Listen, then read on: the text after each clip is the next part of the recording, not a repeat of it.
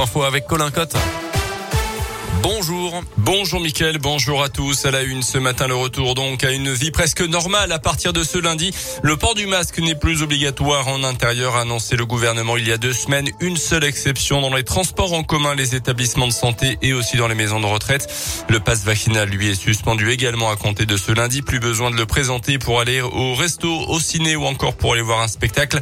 De quoi forcément redonner le sourire à Béatrice Paul, la directrice de Macon Événements qui gère le spot de Macon ravi qu'il n'y ait plus de contrôle, parce que ces contrôles, c'est des économies aussi. Hein. Enfin, il faut les payer, les gens qui font les contrôles des passes. Puis bon, ben voilà, c'est la liberté, quoi. Et on la mérite bien. Bien sûr que je souhaite que ce que ça incite peut-être même ceux qui ont peur parce qu'ils n'achètent pas de billets depuis deux ans, parce que ça fait deux ans qu'on leur reporte les dates. J'ai envie de leur dire, voilà, maintenant, ça y est, c'est fini, quoi. On voit le bout du tunnel. Il faut tous se, se mobiliser, revenir dans les salles, euh, parce qu'on en a besoin. Hein. Des soirs de, de concert, de voir des gens qui applaudissent eh ben ça nous fait un, bien fou à tout le monde en fait. Le pass sanitaire continue à s'appliquer dans les établissements de santé, les maisons de retraite et les établissements accueillant des personnes en situation de handicap. Le port du masque reste requis également. Il faut continuer à appliquer des règles d'hygiène comme le lavage des mains, le nettoyage des surfaces et l'aération des locaux. Les salariés qui le souhaitent peuvent continuer à porter un masque sans que l'employeur puisse s'y opposer. Sur le plan sanitaire, les hospitalisations étaient en hausse hier. Un peu moins de 21 000 patients au total. Le nombre de malades en soins critiques était stable. Près de 60 500 nouveaux cas de Covid été recensés ces dernières 24 heures. Dans le reste de l'actualité, dans l'un, chauffeur de poids lourd originaire d'Espagne, toujours en garde à vue hier à Bourg, dans la nuit de vendredi à samedi. Il a été intercepté par la douane sur l'aire de Jasseron, sur la 40, après de Bourg-en-Bresse.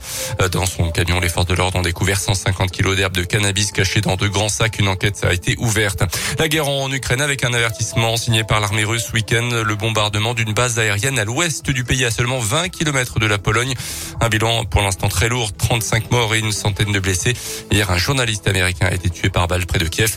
Le conflit qui dure depuis plus de deux semaines maintenant va avoir des conséquences sur l'économie française avec une inflation estimée à près de 4% cette année selon la Banque de France. La croissance devrait perdre entre 0,5 et 1% selon les prévisions. À retenir aussi ce soir cette première grande émission politique avant le premier tour de la présidentielle. Ça sera le 10 avril, un format spécial ce soir sur TF1 consacré à la guerre en Ukraine et à ses conséquences. Émission sans débat. 8 des 12 candidats seront présents, dont Emmanuel Macron. Chacun disposera d'une minute pour faire sa profession de foi aux Français avant de répondre à une interview individuelle d'un quart d'heure et un droit de réponse de deux minutes. Nicolas Dupont-Aignan, Nathalie Arthaud, Jean Lassalle et Philippe Poutou n'ont pas été conviés. Les sports avec le nouveau revers de l'OL en Ligue 1 de foot. Hier, lourde défaite 4 buts à 2 à domicile contre le Stade Rennais. Les Lyonnais restent dixième au classement, quasiment fait une croix sur le podium qui est désormais à 9 points. Prochain match jeudi soir en Europa League en huitième de finale retour contre l'équipe portugaise du FC Porto. Ce sera donc à l'OL Stadium.